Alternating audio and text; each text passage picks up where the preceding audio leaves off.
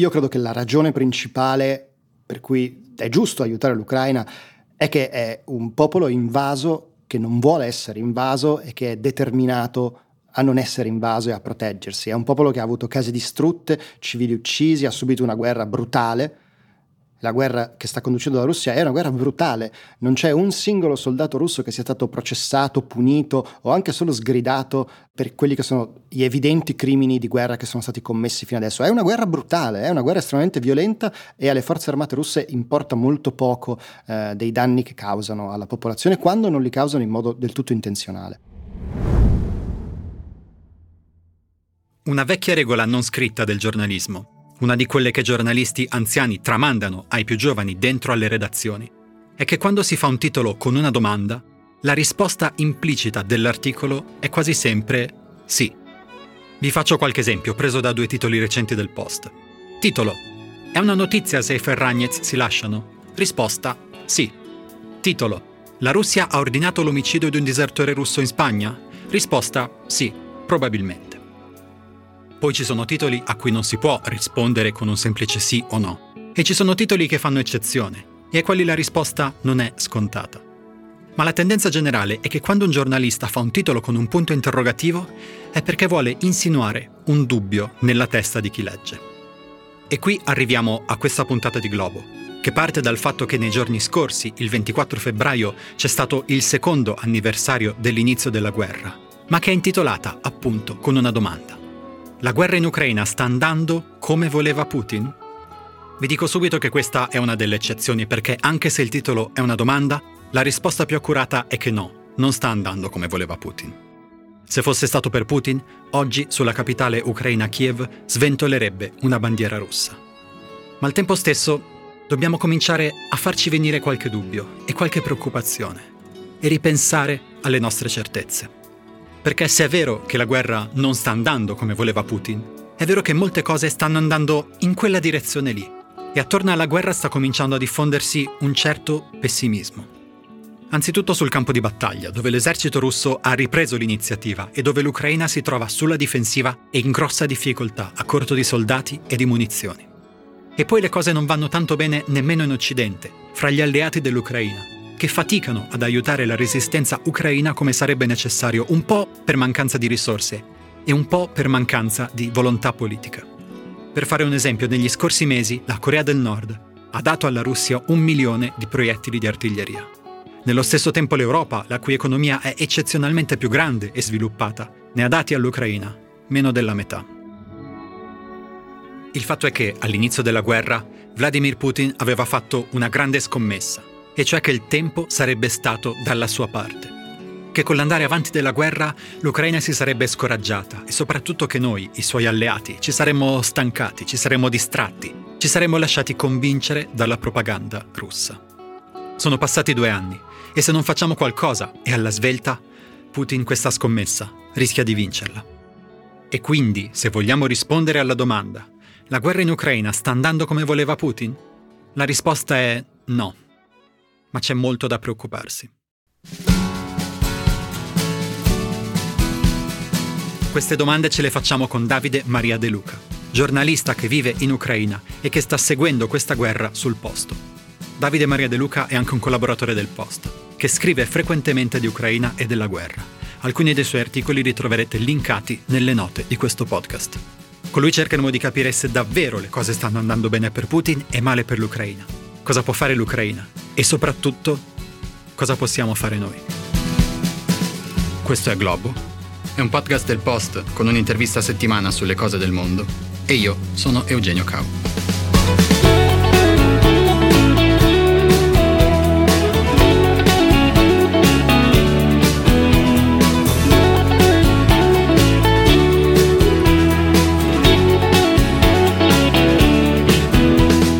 Davide Maria De Luca, benvenuto.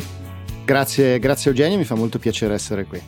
Allora, il 24 febbraio, la settimana scorsa, sono stati due anni dall'inizio della guerra in Ucraina, anzi dall'inizio dell'invasione su larga scala dell'Ucraina da parte della Russia, perché in Ucraina dicono che la guerra è cominciata dieci anni fa con il 2014 e l'annessione della Crimea.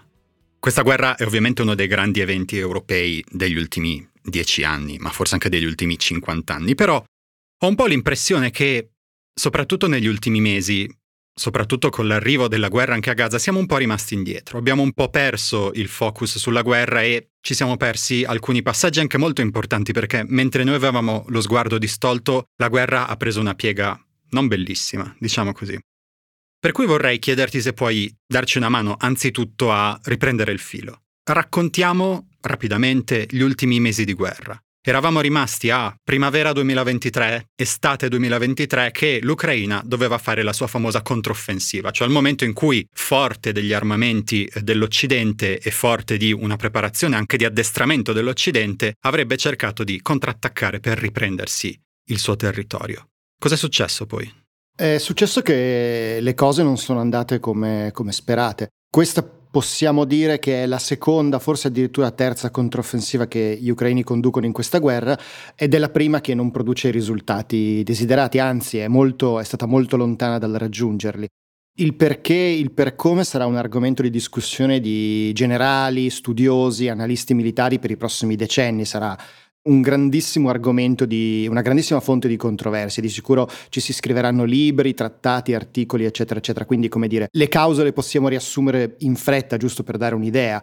Le linee di difesa russe erano molto più munite e preparate di quanto si supponesse. Probabilmente dal lato gli ucraini accusano l'Occidente di non aver fornito sufficienti armi da consentire un attacco di successo. Gli alleati dell'Ucraina accusano l'Ucraina di aver disperso le sue forze invece che eh, concentrarsi in un punto solo. Tutti questi argomenti mh, andranno avanti per anni. Il risultato comunque è che questo attacco non è andato come, come sperato, non ha raggiunto gli obiettivi che ci si era dati, che erano, diciamo così, L'obiettivo di massima era eh, arrivare al mare, quindi attaccando da nord verso sud nella parte meridionale dell'Ucraina, l'obiettivo era arrivare al mare e quindi tagliare il cosiddetto corridoio di terra, cioè quei pezzi di Ucraina occupati dalla Russia che congiungono la Crimea occupata con eh, la Russia vera e propria. Oppure obiettivo che era altrettanto, come dire, importante, minore, ma comunque sarebbe stato comunque soddisfacente, era infliggere una grossa sconfitta sul campo all'esercito russo e occupare una significativa porzione di territorio, anche senza arrivare al mare, diciamo. Nessuno di questi obiettivi è stato raggiunto, non solo, ma l'attacco non è stato forte abbastanza da, come dire, costringere i russi a o impegnare le proprie riserve o comunque a metterli in uno stato tale per cui alla fine della controffensiva non sarebbero stati in grado di tornare ad attaccare. Invece i russi sono riusciti, come si dice in gergo, a rigenerare le proprie forze durante la controffensiva, quindi a accumulare riserve, riarmare battaglioni, divisioni danneggiate durante l'attacco e eh, non appena la controffensiva ucraina si è arrestata, a lanciare a loro volta la loro controffensiva, che è quella a cui noi stiamo assistendo, diciamo sostanzialmente dal mese di ottobre a oggi, un momento in cui insomma di nuovo sono i russi ad avere l'iniziativa, di nuovo sono i russi ad attaccare quasi lungo tutto il fronte e in cui i russi stanno ottenendo anche alcuni successi. Raccontaci com'è attualmente la situazione del fronte. In particolare molte attenzioni si sono concentrate attorno a Adavdivka, che è questa cittadina che è diventata un po' il simbolo della, appunto, quella che tu hai definito la contro-controffensiva russa, no? E che è stata conquistata, occupata dalla Russia nelle scorse settimane. Com'è adesso la situazione? Intanto diciamo che il fronte è lungo circa 1200 km. Un terzo più o meno è, è, costituito dal fiume Dnipro, quindi i russi e, gli ucraini sono divisi da un fiume, tra l'altro un fiume molto largo, e lì, diciamo, i combattimenti non sono particolarmente intensi ed è forse l'unico punto in cui, come dire, sono un po' gli ucraini ad attaccare. Gli ucraini hanno creato una testa di ponte al di là del fiume, vicino alla città di Kherson, e lì come dire, sono un po' in attacco, un po' in difesa, però come dire, quello è certamente una piccola spina nel fianco per i russi. Su tutto il resto del fronte, quindi nella gran parte a est del paese e a sud, sono i russi invece che stanno attaccando. Si va da nord, eh, dove è situata la città di Kupiansk, la parte più nord-orientale, diciamo così, del fronte lungo tutto il Donbass, quindi nella parte a sud di, di Kupiansk, dove si trova anche la nostra Avdivka, e negli ultimi giorni si è tornati a combattere anche a sud, dove i russi stanno cercando di riconquistare i pochi villaggi, il poco terreno che gli ucraini sono riusciti a, a occupare, a liberare, anzi, nel corso della loro controffensiva. Avdivka è importante perché era una città che si trovava in un saliente, cioè in gergo militare è una sporgenza del fronte all'interno del fronte nemico. Se noi ci immaginiamo il fronte come una linea dritta, un saliente è una piccola gobba. E Avdivka era una piccola gobba degli ucraini nelle linee russe che per di più era vicinissima, 10-15 km di distanza, eh, dalla città di Donetsk, che è il centro più grande che i russi hanno occupato nella regione del Donbass, eh, un po' la loro diciamo, capitale delle regioni occupate nell'est del paese. Quindi era veramente un punto da dove gli ucraini potevano minacciare quasi il cuore, diciamo così, della zona controllata dai russi ed era una zona dove si combatteva dal 2014, di fatto poi ovviamente con lunghe pause, nei dieci anni precedenti all'invasione su larga scala non si è sempre combattuto con la stessa intensità. Per questa ragione, per il fatto che si combatteva da così tanto tempo, Avdivka era una zona abbastanza fortificata, quindi dove per gli ucraini era conveniente difendersi perché avevano delle buone posizioni, quindi potevano infliggere più perdite ai russi di quante ne subivano e per tutte queste ragioni i russi si sono concentrati a cercare di chiudere, ancora una volta come si dice in gergo, questo saliente. Si è combattuto da ottobre fino a circa due settimane fa, a gennaio sembrava che i tentativi russi fossero falliti e infatti c'è stata una pausa eh, nei combattimenti e poi dalla seconda metà di gennaio a febbraio i russi sono tornati ad attaccare e alla fine sono riusciti a occupare la città. Gli analisti occidentali, gli analisti ma anche molti militari ucraini dicono che Avdivka non tanto quanto Bakhmut e altre città ma forse anche Avdivka è stata difesa un po' troppo a lungo dagli ucraini un po' per ragioni morali, per ragioni politiche, per la volontà di non cedere dare una vittoria, di non dare una vittoria ai russi. E infatti abbiamo letto che eh, la ritirata di Avdivka probabilmente è stata disordinata, probabilmente ci sono stati eh, diverse centinaia di prigionieri ucraini catturati dai russi, quindi all'ultimo momento gli ucraini hanno dovuto invia- inviare un'unità d'elite che fa parte del, del, famoso, quello che una volta era il cosiddetto battaglione Azov, ora è la divisione Azov, hanno dovuto inviarla all'ultimo momento per cercare di aiutare i difensori della città a, a, a scampare dall'accerchiamento. Quindi insomma questa città è caduta, i russi hanno subito certamente moltissime perdite, ma le hanno subite anche gli ucraini e ora bisogna capire che cosa, che cosa succederà. Le linee ucraine oltre Avdivka, quindi come dire, chiuso questo saliente, la linea dritta del fronte ucraino non sembra così munita come Avdivka, però i segnali ci dicono che ora i russi, come dicevo prima, hanno un po' cambiato direzione, ora stanno di nuovo attaccando a sud, quindi forse non ci sarà uno sfondamento dal lato di Avdivka. Ultima nota che faccio, questa battaglia è sì importante per tutte le ragioni che abbiamo detto, stiamo comunque sempre parlando di avanzate che si misurano in, in manciate di chilometri. Non ci sono grandi città ucraine che in seguito a nessuna delle sconfitte avvenute negli ultimi tre mesi ora sono a rischio. Si parla sempre di piccole avanzate che ci ricordano un po', facciamo un paragone non perfetto ma che comunque magari ci dà l'idea, ci ricordano un po' la prima guerra mondiale, insomma. Oltre agli spostamenti militari, un'altra cosa su cui secondo me noi siamo rimasti indietro, noi come pubblico occidentale intendo, è la percezione. Nel senso che eravamo rimasti a questa primavera in cui c'era attorno alla, all'Ucraina, attorno alla controffensiva, un certo ottimismo. C'erano le armi occidentali, c'era l'addestramento occidentale, gli ucraini si sentivano forti e siamo rimasti un po' a quella fase lì. Quello che è successo in realtà è che, appunto, come ci hai raccontato tu, la controffensiva si è sgonfiata.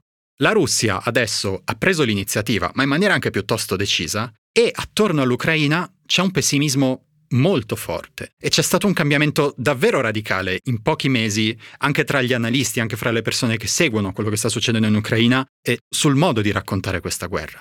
Gli stessi ucraini, lo stesso comandante in capo delle forze ucraine, che poi è stato rimosso, come ci racconterai, ha detto è in corso uno stallo. E molti analisti dicono anche potrebbe non essere uno stallo, potrebbe essere qualcosa di peggio. Ci puoi raccontare anche questo, questo elemento qui, della percezione? C'è certamente questo aspetto, questo nuovo, questa nuova ondata di pessimismo come l'hai efficacemente descritta.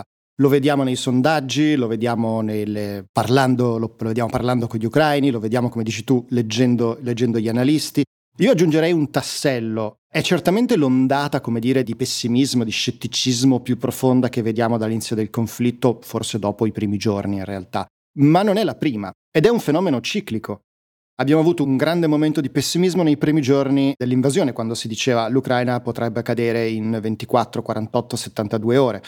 Poi gli ucraini hanno resistito in modo molto efficace, i russi sono stati costretti, o come dice Putin, eh, ha fatto un gesto di buona volontà e si sono ritirati da gran parte del territorio che avevano occupato, e quindi di nuovo un momento di grande pessimismo.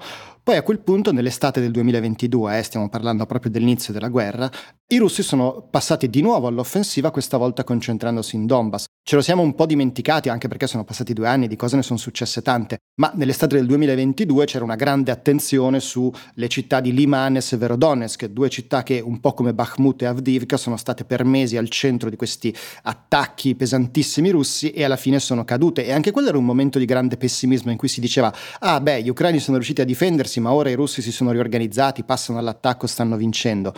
A questo, alla, alla sconfitta di Liman e Severodonetsk è seguita la controffensiva ucraina Ucraina che ha portato alla liberazione di Kherson e poi della regione di Kharkiv, quindi di nuovo un momento di grande ottimismo, ma a questo momento di grande ottimismo è di nuovo seguito un momento di pessimismo quando è caduta Bakhmut nella primavera del 2023. Di nuovo un momento di grande ottimismo, come dicevi tu, la controffensiva, le grandi aspettative, le grandi speranze e ora di nuovo un momento di pessimismo con i russi che di nuovo per la terza, quarta volta addirittura se, con- se consideriamo anche l'invasione sono tornati all'attacco. Le differenze principali secondo me sono due. La prima è che sono passati due anni, quindi ci sono molti più morti, sono, c'è molta più distruzione, il costo della guerra è molto più chiaro e la popolazione, gli ucraini, ma anche gli osservatori internazionali sono molto più stanchi. Il secondo aspetto differente con il passato è che questa nuova controffensiva russa, questo nuovo momento ciclico di pessimismo, non è stato preceduto da una vittoria ucraina. Bakhmut era stata preceduta dalla liberazione di Kharkiv e Kherson. La caduta di Severodonetsk era stata preceduta dalla liberazione della regione di Kiev e di tutto il resto del nord dell'Ucraina. La differenza è che non abbiamo una vittoria ucraina prima del nuovo attacco russo e questo secondo me ha, ha cambiato molto le carte in tavola. Questo succedersi di vittorie ucraine in cui comunque sembrava che dopo i primi mesi, dopo letteralmente le prime settimane di guerra, il territorio controllato dai russi non aveva fatto che diminuire, ecco questo trend si è, si è fermato ed è questo che secondo me ha causato un grosso contraccolpo nel morale e che ora chiede forse questo cambiamento anche agli ucraini e ai suoi alleati di essere creativi e di trovare una nuova definizione di vittoria, una nuova prospettiva di vittoria che sia diversa dalle precedenti che appunto questo cambiamento ha reso molto meno credibile oggi. Ti aggiungo altri due elementi che almeno a me fanno pensare che questo pessimismo sia certamente ciclico, ma che abbia anche degli elementi più, più strutturali. Il primo è la Russia. La Russia, almeno alla percezione che ne abbiamo da qui, la Russia non è mai stata così forte dal 24 eh, febbraio del 2022.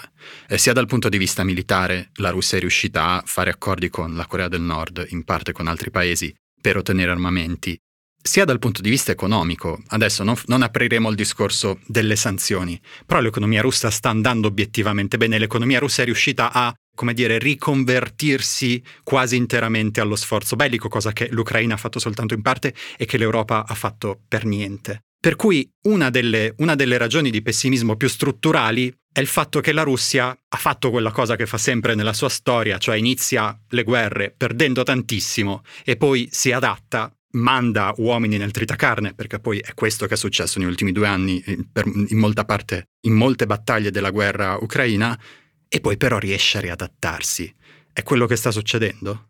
In parte sì, hai assolutamente, hai assolutamente, ragione. A me viene in mente quello che diceva uno dei miei analisti preferiti, insomma anche un analista molto apprezzato, lui è proprio uno studioso di forze armate eh, russe, sovietiche, zariste, mh, Michael Kaufman. E dopo i primi giorni, dopo le prime settimane dell'invasione, dopo le prime sconfitte russe, dopo il fallimento del, del, colpo di mano su Kiev, Kaufman diceva ho passato gli ultimi anni a spiegare che i, i soldati russi non sono alti tre metri, come dire eh, ho passato gli ultimi anni a spiegare che la Russia non era così potente come moltissime persone pensavano che fosse e temo che adesso dovrò spiegare che i russi non sono alti neanche 30 centimetri, cioè non crediate che queste sconfitte significano che l'intero sistema militare russo è, è da buttare via. È, è, comunque uno degli eserciti più grandi al mondo, con alle sue spalle uno Stato che ha un, un enorme complesso militare industriale e una grandissima capacità eh, di mobilitazione.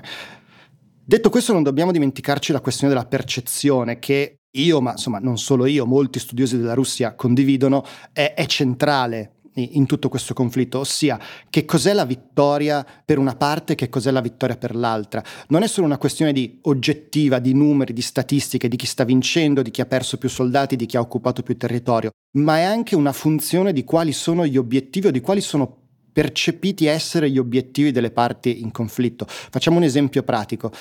Oggettivamente l'esercito russo ora è più debole del, di prima del 24 febbraio. È un esercito di, come quello ucraino, è un esercito di mobilitati, cioè è un esercito di persone che sono state richiamate in servizio, i professionisti, quelli che avevano passato anni nelle forze armate, si erano addestrati, avevano accumulato esperienza, sono in gran parte morti o feriti. Una delle caratteristiche dell'esercito russo che lo rendeva temibile è che aveva enormi riserve di equipaggiamento delle generazioni passate, quindi carri armati, blindati molto vecchi, che una volta sorpassati dai modelli più recenti, invece che essere venduti a paesi in via di sviluppo, venivano accumulati nei magazzini e tenuti lì di riserva. Una delle ragioni per cui la Russia continua ad attaccare è che aveva queste enormi riserve di, di equipaggiamenti che con poco lavoro di manutenzione potevano essere rimesse, rimesse sul fronte. E queste generazioni di veicoli sono state accumulate in decenni nel corso degli anni dell'Unione Sovietica. I, i commentatori di Twitter no, ridono molto del fatto che ogni tanto si vedono video in cui si vedono comparire carri armati russi degli anni 50, degli anni 60, degli anni 70.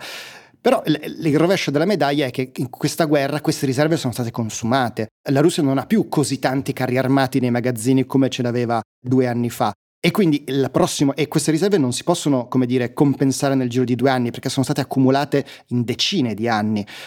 E questo ci dice che sì, è vero che magari prospettivamente come idea la Russia sta vincendo, ma non è più forte di prima. La Nato si è allargata, facendo un altro esempio molto banale. C'è stata una fuga di cervelli di giovani con eh, educazione superiore che sono molto importanti per l'economia, enorme da parte della Russia. Si calcola che eh, quando c'è stata la mobilitazione russa nell'autunno del 2022, per ogni soldato mobilitato tra i due e i tre russi hanno lasciato il paese e sono tutti giovani con educazione superiore, quindi certo non problemi immediati, non è, un, non è un fenomeno che causa una caduta del regime nelle prossime settimane, ma sul medio periodo non è una cosa positiva per la Russia, che è un paese come quasi tutti i paesi eh, dell'est Europa, che ha dei grossi problemi demografici, che ha dei grossi problemi a mantenere una popolazione in crescita e, e soprattutto una popolazione educata eh, al suo interno.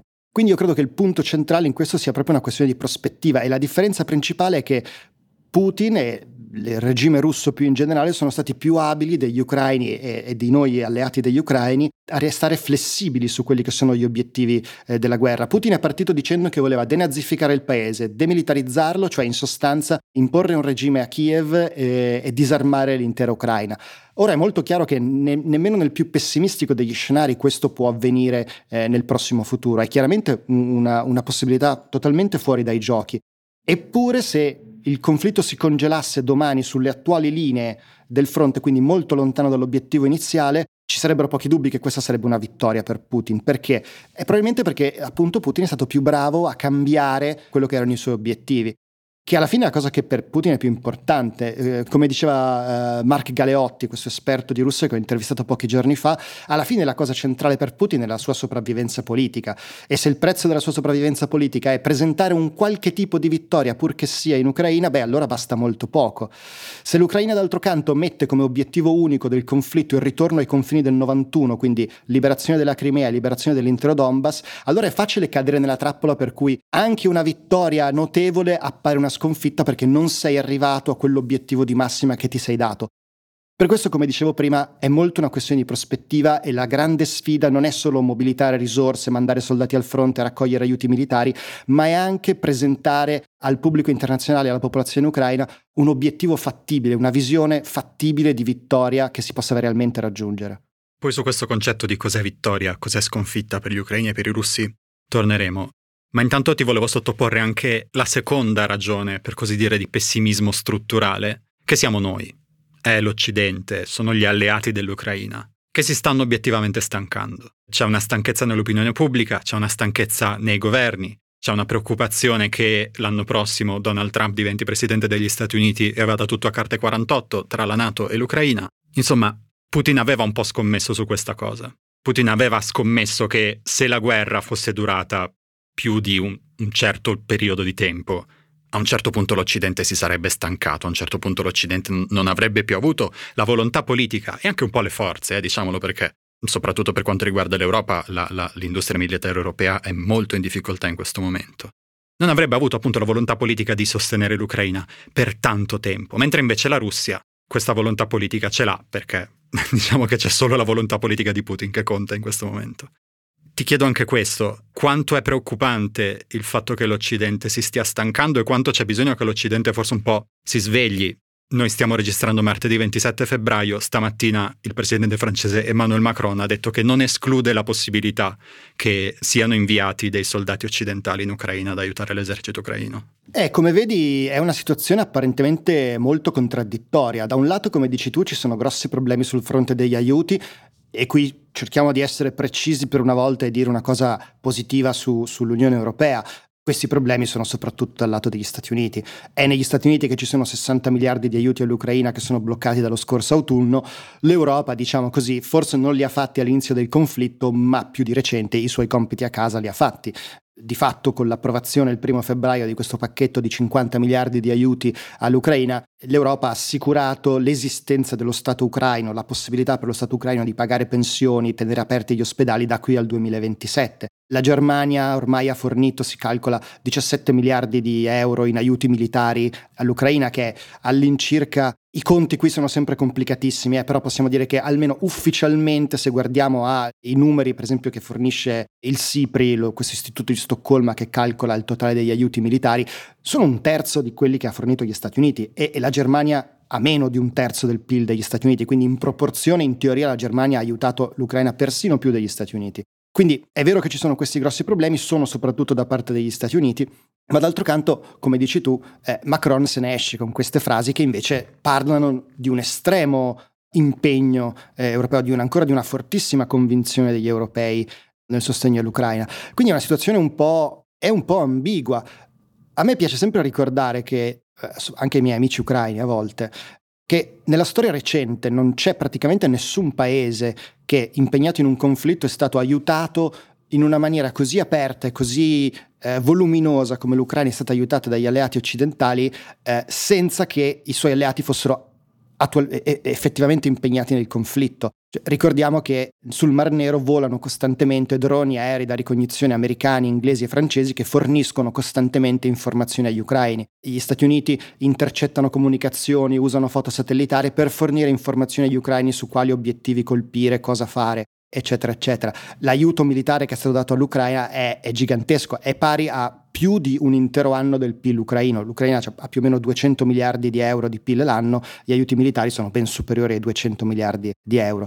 Certo, non è abbastanza, non è abbastanza e soprattutto non è abbastanza perché come dire, tutta una serie di cose che andavano messe in moto all'inizio del conflitto per produrre effetti un anno, un anno e mezzo dopo, non sono state fatte all'inizio del conflitto e qui è il peccato principale degli europei. Parliamo per esempio del punto cruciale oggi sugli aiuti militari, che non sono solo il blocco degli aiuti militari americani, ma il fatto che all'Ucraina non vengono mandate abbastanza munizioni di artiglieria, non perché qualcuno è cattivo e non gliele vuole dare, ma semplicemente perché non ne produciamo abbastanza. La Nato era, eh, negli ultimi anni si è sviluppata convinta che le guerre del futuro sarebbero state combattute solo da eh, jet ad altissima tecnologia e quindi i cari vecchi cannoni e i proiettili per utilizzarli sono passati in secondo piano nella lista di priorità di produzione industriale. Quindi ora noi non abbiamo la capacità di fornire all'Ucraina il volume enorme di proiettili che usa in un mese, si parla di 200.000 proiettili, eh, quindi vuol vuol dire migliaia, decine di migliaia al giorno, 10.000 al giorno circa. L'Europa ha speso soldi per aumentare la sua produzione di proiettili tardissimo, nel corso del 2023. Gli Stati Uniti mesi prima e questo sta manifestando ora i suoi effetti. La Russia ha un anno, ha tutto il 2024 senza dubbio, in cui avrà un netto vantaggio sull'Ucraina in fatto di proiettili di artiglieria. La Corea del Nord ha dato, come dicevi tu prima, ha dato alla Russia circa un milione di proiettili di artiglieria. Eh, nello stesso periodo l'Europa all'Ucraina gliene ha dati 300.000. Questo ti dà l'idea della differenza di cifre di cui stiamo parlando. Certo, poi essendo che l'economia degli Stati Uniti e l'economia dell'Europa è di un ordine di grandezza superiore a quella russa, si calcola che all'inizio del 2025 la produzione di proiettili surclasserà quella russa, la produzione di proiettili nei paesi NATO. Però intanto c'è una finestra di tempo, questo 2024, in cui il vantaggio è totalmente dalla parte dei russi. Gli ucraini dicono ora che i russi sparano 10 cannonate per ogni cannonata con cui possono rispondere gli ucraini. Quindi la situazione è questa, non credo che ci sia una volontà di disimpegno reale soprattutto degli europei, ma forse anche degli Stati Uniti, sono in molti a dire che anche nella peggiore delle ipotesi qualcosa gli Stati Uniti continueranno a fornire. Parlavo con un funzionario eh, del, del, Ministero della Difesa ucraino pochi giorni fa e lui addirittura aveva un'opinione molto ottimista. Lui diceva la mancanza di questo pacchetto da 60 miliardi non significa che gli americani non ci danno aiuti, significa che non aumenteranno gli aiuti che già ci danno gli Stati Uniti stanno continuando a fornire aiuti militari all'Ucraina tramite un'altra serie di canali che non sono quello ufficiale della cosiddetta Drawdown Authority del Presidente degli Stati Uniti. Quindi questo è il quadro generale. Come dici tu, è vero che Putin ha scommesso sulla stanchezza degli occidentali, è molto vero che l'impressione, la percezione è di una stanchezza perché questi aiuti non stanno crescendo, non stanno crescendo abbastanza, però anche in questo caso secondo me la realtà non è necessariamente quella descritta dal presidente russo e l'impegno europeo c'è ancora e dobbiamo vedere come andrà avanti. Sarà certamente un momento chiave eh, l'elezione americana, questo senza dubbio. Senti, tu vivi a Kiev e um, viaggi periodicamente al fronte, nelle varie, nelle varie zone del fronte. Com'è la situazione lì? Che aria tira al fronte in Ucraina? L'ultima volta che sono stato al fronte è stato alla fine dell'anno scorso, quindi la situazione non era ancora così critica come quella di adesso. I segnali già, già si vedevano. Ero stato al fronte di Kupiansk, quindi nel nord-est, nel nord-est, del paese, dove i russi stavano attaccando da settimane quando sono eh, andato. E l'atmosfera che si respira, direi che un buon modo di descriverla è di determinato pessimismo. Ossia, è molto difficile trovare persone che hanno una visione eh, positiva, ottimistica del conflitto, il morale da un certo punto di vista è basso, ma bisogna intendersi cosa significa. Quello ucraino non è un esercito che è vicino al collasso, non è un esercito come quello tedesco alla fine del 1918. Non è un esercito che si sta preparando ad arrendersi in massa, anzi è un esercito ancora molto molto determinato eh, a combattere. Guardandolo da vicino ci si rende molto facilmente conto che anche quello ucraino è un esercito di mobilitati, cioè un esercito di militari non di professione, di soldati che sono diventati soldati da relativamente poco tempo. È un esercito anziano, la media di età è di 42 anni e si vede, si vedono molte persone che hanno un'età, un'età piuttosto avanzata e questo è un po' un problema. La guerra non è un'attività per persone di mezza età, è un'attività faticosa, è un'attività che eh, richiede di stare svegli per giorni, che richiede una, una pressione nervosa fortissima e, e, e, non è facile. Non è facile per nessuno, ma non è particolarmente facile per le persone che sono più in là con l'età. E i droni non aiutano molto, non, non è vero quello che si sente dire, no? che la guerra ormai, no? la componente umana è meno importante perché ci sono questi droni che volano da tutte le parti. I droni addirittura richiedono ancora più risorse. Se, se tu vai in battaglia adesso ti devi portare oltre tutto il tuo equipaggiamento, devi portarti anche il drone, tutte le apparecchiature di controllo, le batterie, eccetera, eccetera. Quindi, come dire, non diminuisce lo sforzo, lo aumenta soltanto. Detto questo, ribadisco, non è un esercito che si prepara al crollo, è un esercito che si sta ancora difendendo, un esercito che è mobilitato ma ha acquisito professionalità negli ultimi due anni. Un altro problema collegato a questo è che moltissimi militari sono stanchi sono oggettivamente stanchi perché sono da due anni al fronte, sono stati richiamati in servizio nelle prime settimane dopo l'invasione su larga scala e da allora sono rimasti al fronte quasi ininterrottamente. Eh, in teoria i regolamenti ucraini prevedono che le unità in prima linea, nella cosiddetta linea zero, debbano restare per tre giorni prima di ricevere il cambio e molto spesso accade che restano in prima linea per una, due, tre settimane. Una situazione migliore di quella dei, del, delle forze armate russe in cui, eh, dire, eh, le condizioni sono ancora più sono ancora più dure, ma comunque una situazione che, che richiede un costo, un costo spropositato a, alla psiche umana, alla fatica di queste persone. E oggi in Ucraina, tra le poche manifestazioni che vediamo nelle piazze, ci sono proprio quelle dei parenti dei militari mobilitati che chiedono il cambio ai loro parenti, che chiedono che a, ai loro cari venga data la possibilità di ritirarsi dal servizio o almeno di trascorrere più tempo in seconda linea. Ripeto, questo non è un segnale di une forze armate che si preparano al crollo, nulla del genere, però fa parte di questo quadro, di quello che descrivevi anche tu prima, di questo crescente pessimismo, di questa crescente stanchezza. Questo è un altro elemento di questa situazione. Peraltro questa questione del cambio è una delle grandi questioni dibattute all'interno dell'Ucraina in questo momento, no? perché da mesi si sta discutendo di una possibile legge sulla mobilitazione che dovrebbe appunto mobilitare, cioè chiamare nell'esercito centinaia di migliaia di persone e il governo, le forze politiche non riescono a mettersi d'accordo su questa cosa.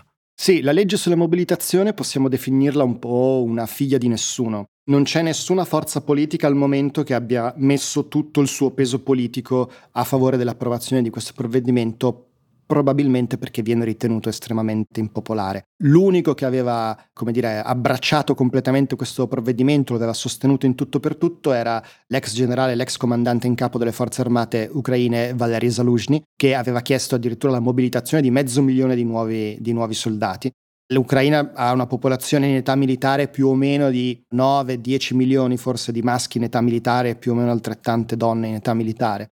Questa legge però non, non, non, riesce a passare, sono ormai tre mesi che fa avanti e indietro tra governo e Parlamento e la cosa più sorprendente è che lo stesso Zelensky non ha mai utilizzato il suo peso politico per dire basta scherzare, approviamo questa legge, è necessaria sia per dare tregua ai nostri soldati che combattono senza interruzione da due anni, sia per creare le nuove forze che ci servono a difendere il paese ed eventualmente a riconquistare e liberare nuovi territori.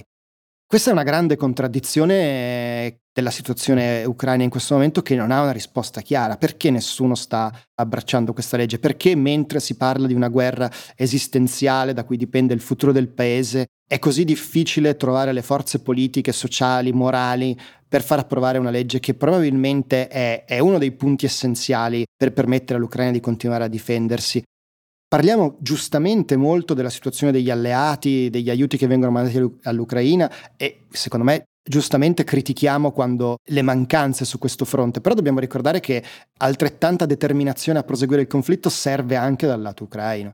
Gli ucraini possono avere tutte le armi del mondo, ma se non c'è un esercito che le impugna sarà difficile liberare i territori occupati.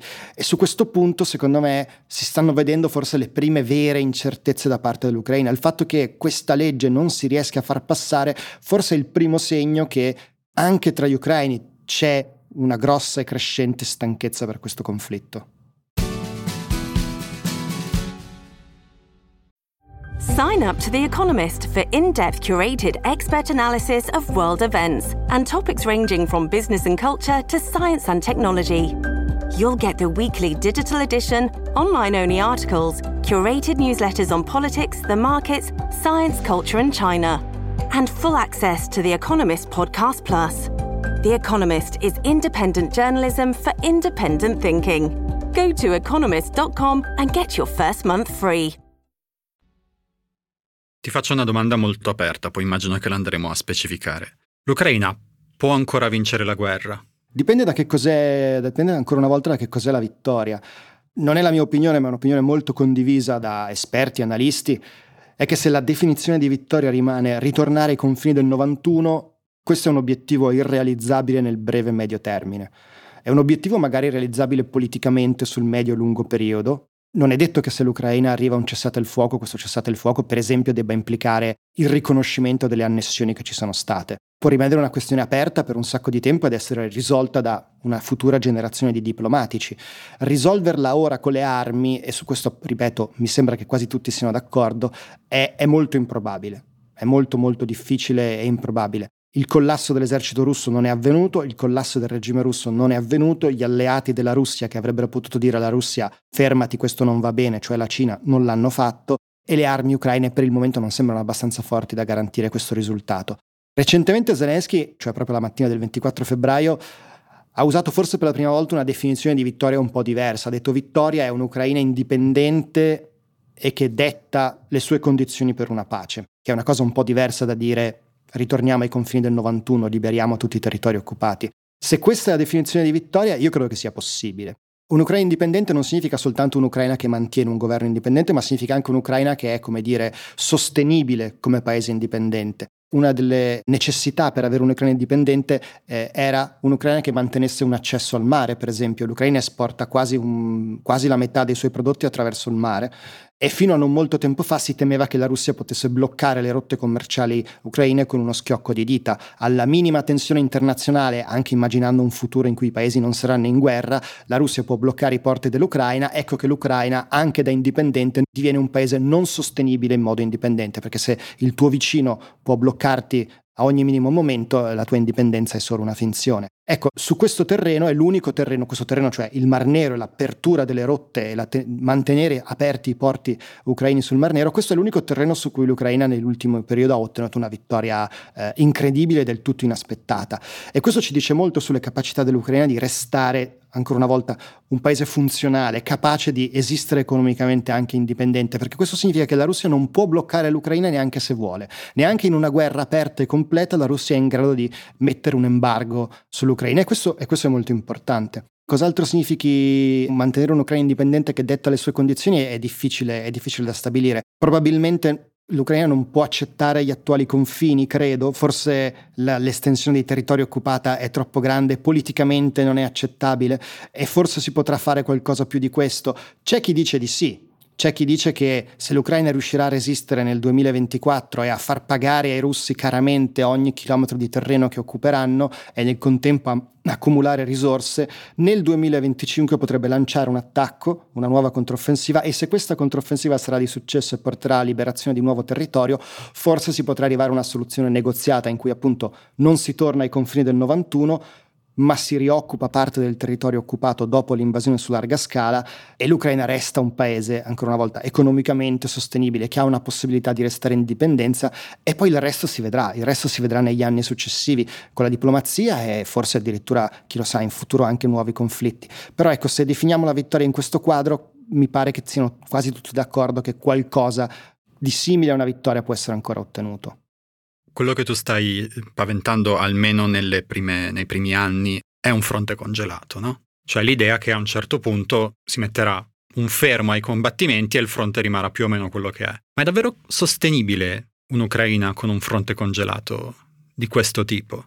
Soprattutto perché l'Ucraina si troverebbe in una condizione in cui alcune delle sue regioni più produttive, alcune delle sue regioni più industrializzate, il Donbass, ma anche il sud, sarebbero costantemente sotto il tiro dell'artiglieria russa. Le città di Kharkiv, che è una delle grandi città industriali ucraine, e di Zaporizhia pure, sarebbero, una si trova nell'est e una si trova a sud, sarebbero costantemente sotto il tiro dell'artiglieria russa. Un paese che è così minacciato, un paese che è così vulnerabile, sarebbe un paese che può portare avanti un processo di ricostruzione, che può ricostituire la propria economia, o rischia, ed è un po' quello che vuole Putin, di diventare uno Stato fallito. Il rischio c'è assolutamente, l'Ucraina è a serissimo rischio di diventare, dopo una qualsiasi fine del conflitto con qualsiasi esito, corre questo rischio, perché, un, perché è un paese che ha molte fragilità e le aveva anche prima del conflitto. Quindi questo rischio certamente c'è e subire una sconfitta, in qualunque modo la si voglia definire, rischia di aumentare queste possibilità di, di, diventare uno Stato fallito. D'altro canto, un conflitto congelato, uno stallo, un cessate il fuoco, per quanto temporaneo, non necessariamente è a svantaggio dell'Ucraina. Questo dipende da, come dire, chi accumulerà più forze, chi otterrà i migliori accordi diplomatici nello spazio dell'attesa, chi otterrà più supporto dai, dai, suoi alleati.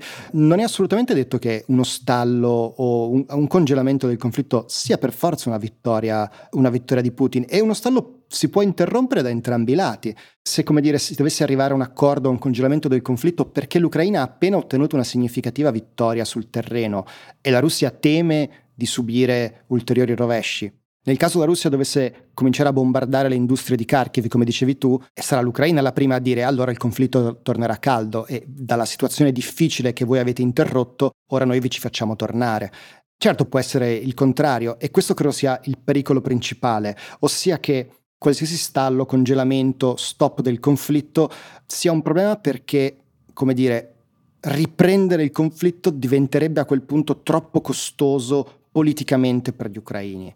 Cioè, una volta arrivati a uno stop, a un qualsiasi tipo di congelamento, non avendo lo Stato ucraino lo stesso potere di coercizione dello Stato russo, perché non è una dittatura, perché non è un regime di polizia, potrebbe diventare molto difficile dire a una popolazione che si è appena sentita dire ok, il conflitto è in pausa, non abbiamo più bisogno di essere così armati, così, di fare tutti i sacrifici che abbiamo fatto eh, fino adesso, potrebbe diventare molto difficile dire e ora si ricomincia sei mesi dopo. Questo è certamente un, un grandissimo rischio. Però d'altro canto quali sono le alternative? Se, come abbiamo detto, il ritorno ai confini del 91, dettare le condizioni da Mosca è impossibile, è militarmente impossibile, quali altre sono le alternative? E, e questa, secondo me, torniamo un po' alla sfida che, che, di cui parlavamo prima, cioè trovare un'idea di vittoria che sia fattibile, che sia credibile, che garantisca all'Ucraina la possibilità di essere un paese indipendente, prospero, non uno Stato fallito, che scoraggi qualsiasi ulteriore aggressioni dalla Russia. È una sfida gigantesca perché ce ne stiamo rendendo conto facendo questa conversazione io e te al nostro, al nostro umile livello nel quale siamo. È difficile da immaginare uno scenario che garantisce tutte queste cose, è oggettivamente difficile ed è forse la sfida più grande dei leader europei, americani e ucraini, soprattutto individuarlo. Ti ho chiesto se l'Ucraina può ancora vincere la guerra. Ti faccio anche l'altra domanda. L'Ucraina può perdere la guerra? Nel senso che negli ultimi giorni sono usciti vari contenuti in, in occasione del, del, secondo anniversario della guerra e fra questi ascoltavo un'analisi di War on the Rocks, che è un sito specializzato e molto noto, so che lo segui anche tu, in cui questi analisti molto rispettati dicevano una cosa che mi ha colpito, che è la conclusione logica di questa guerra non è uno stallo. Quello che loro dicevano è c'è una certa compiacenza, soprattutto da parte dell'Occidente, nel pensare che se lasciamo gli ucraini al loro destino, più o meno la situazione rimarrà questa, si, si, crea lo stallo, poi dovremo trovare una soluzione politica, bla bla bla. Invece no, se le cose rimangono come sono adesso, se non c'è un, un cambio di prospettiva, probabilmente la Russia la vince la guerra. Sì, sì, sì, assolutamente, assolutamente possibile. È una prospettiva sul tavolo, va definita, va chiarito, Uh, vincere la guerra per la Russia non significa occupare Kiev, non significa divisione di carri armati russi al confine con la Moldavia o con la Polonia. Questo scenario è considerato impossibile direi praticamente da tutti, ma uno scenario in cui gli ucraini devono sedersi al tavolo delle trattative perché rischiano che i carri armati russi arrivino a Zaporizhia o Dnipro, due grandi città che al momento sono decine di chilometri dal fronte, ma non così lontane, è uno scenario possibile. Ed è uno scenario che probabilmente Putin accetterebbe prendersi una fetta di Ucraina più grande di quella che ha eh, oggi in attesa di vedere cosa potrebbe accadere tra sei mesi, un anno, due anni, tre anni, è, è assolutamente, assolutamente possibile. Questo è uno scenario che è certamente sul tavolo e molto probabilmente tutto questo parlare di stallo, di eh, blocco del fronte ha cullato effettivamente molti leader europei in un falso senso di sicurezza, cioè come dire l'idea che comunque il conflitto può proseguire così a tempo indeterminato. Questo non è detto, questo non è assolutamente detto perché in mancanza di aiuti europei, in mancanza di eh, una nuova determinazione ucraina, in mancanza di un aumento della volontà di combattere, in mancanza di una mobilitazione di cui parlavamo prima, eh, tranne le più drastiche, tutte le prospettive restano sul tavolo. In Europa si è sviluppata molto spesso una retorica anche un po' pelosa a volte sul fatto che l'Ucraina ci sta difendendo tutti, sul fatto che l'Ucraina è diventata il fronte di una grande guerra che non è soltanto per il territorio ucraino ma anche per la democrazia e per lo Stato di diritto. Che in parte è così, in parte no, nel senso che gli ucraini, immagino, tu li conosci meglio di me, vogliono difendere soprattutto se stessi. Però ci puoi ricordare perché è importante che la Russia non vinca questa guerra, anche per noi?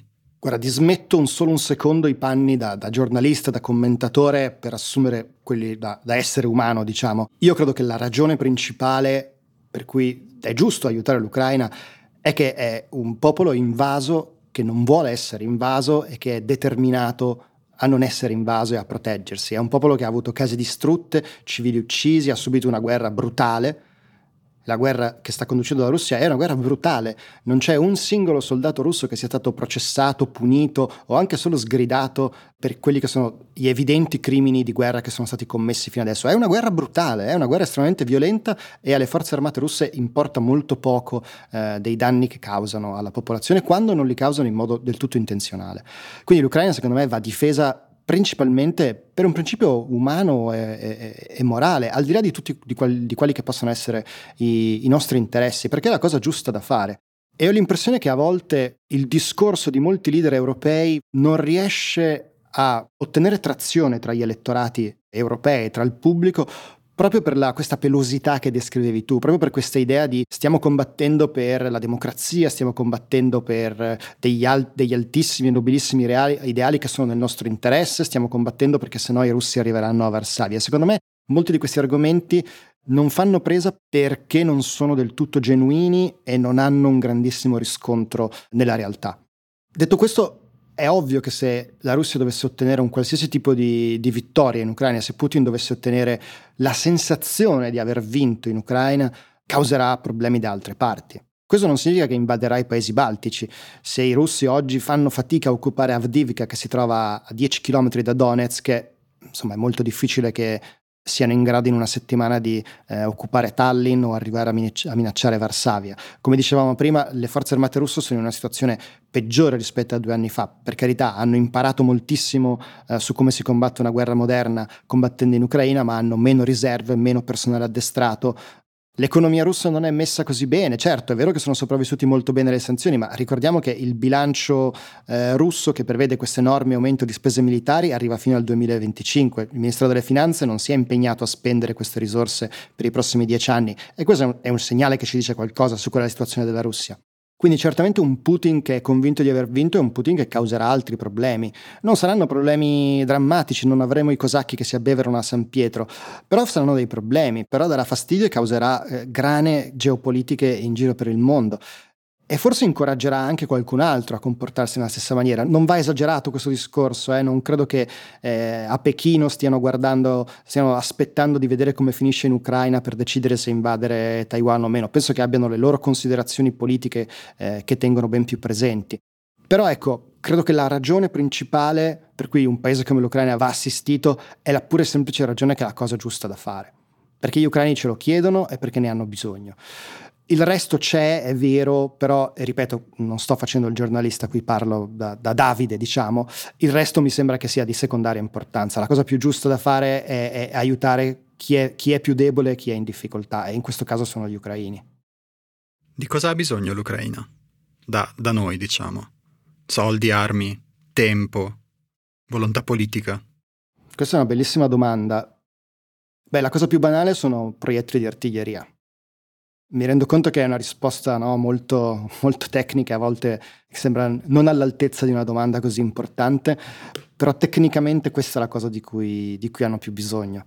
E come dicevo prima, questi proiettili stanno arrivando non abbastanza velocemente, non arriveranno probabilmente molto più velocemente di così. Abbiamo qualche piccola novità oggi, Macron ha detto che uh, non metterà più il veto alla possibilità di acquistare munizioni destinate all'Ucraina fuori dall'Unione Europea. La Repubblica, la Repubblica Ceca aveva detto pochi giorni fa che effettivamente aveva trovato riserve di diverse centinaia di migliaia di proiettili adatti alle armi ucraine che potevano essere spediti nel paese in poche settimane se si fosse accettato di acquistarli fuori dall'Unione Europea. Però ecco sì, su questo c'è solo da aspettare. Per il resto io credo che l'Ucraina abbia bisogno da parte nostra di, di estrema franchezza di supporto, ma anche di molta trasparenza e di molta franchezza. Non soltanto armi, non soltanto il sostegno diplomatico, ma anche una visione chiara di quelle che sono le possibilità di vittoria, di quelli che sono gli scenari realistici e credo anche una grande dose di trasparenza. Cosa intendo? L'Ucraina sta combattendo questa guerra come una democrazia, non la sta combattendo come un regime autoritario eh, russo, come sta facendo la Russia. E questo significa che qualsiasi tentativo di censura, qualsiasi tentativo di nascondere la realtà, qualsiasi tentativo di mistificare come viene normale da fare i governi in guerra, perché viene da pensare ci sono degli interessi militari in gioco, non possiamo ammettere tutto quanto, saremmo più deboli di fronte ai nostri nemici se lo facessimo.